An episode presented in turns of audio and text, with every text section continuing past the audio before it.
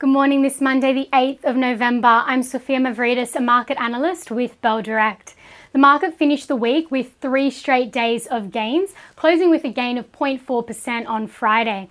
The communications services sector gained one point six five percent, while energy and information technology sectors were the only two in the red.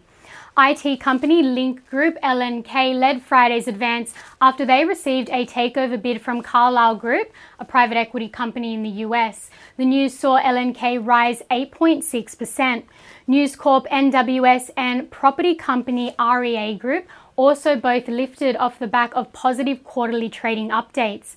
Northern Star Resources, N S T, also advanced on Friday after a volatile week with the value of gold falling.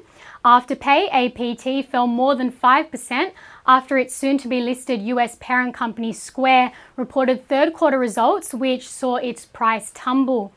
Clinivel Pharmaceuticals, C U V, declined the most, following Jefferies downgrading the stock, and Virgin Money also fell after its trading update missed expectations. Stocks rallied on Wall Street after job data for October came in better than expected, which boosted confidence for the economic recovery.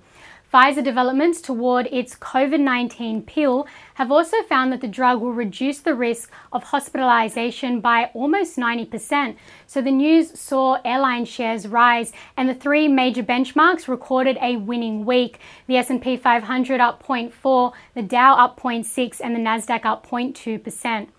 Looking at the day ahead following U S equities, the S P I futures are suggesting the A S X two hundred will rise zero point three percent at the open. Now today, keep watch of Sydney Airport, S Y D.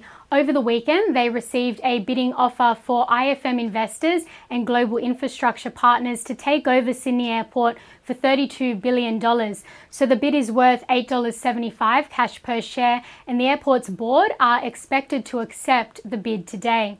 Now, both A N Z and Macquarie Group set to go ex-dividend today, and C B A was one of the most traded stocks by Bell Direct clients on Friday. Broker ratings for C B A vary. It's a Bell Potter buy, while other brokers are not as positive on the stock. C S L is another highly traded stock on Friday, which has gained over three percent over the week and is now at about three hundred fourteen dollars. Now moving to commodities, the oil price has gained more than three percent after OPEC agreed to stand by its plan to, ra- to raise oil output by four hundred thousand barrels per week until December.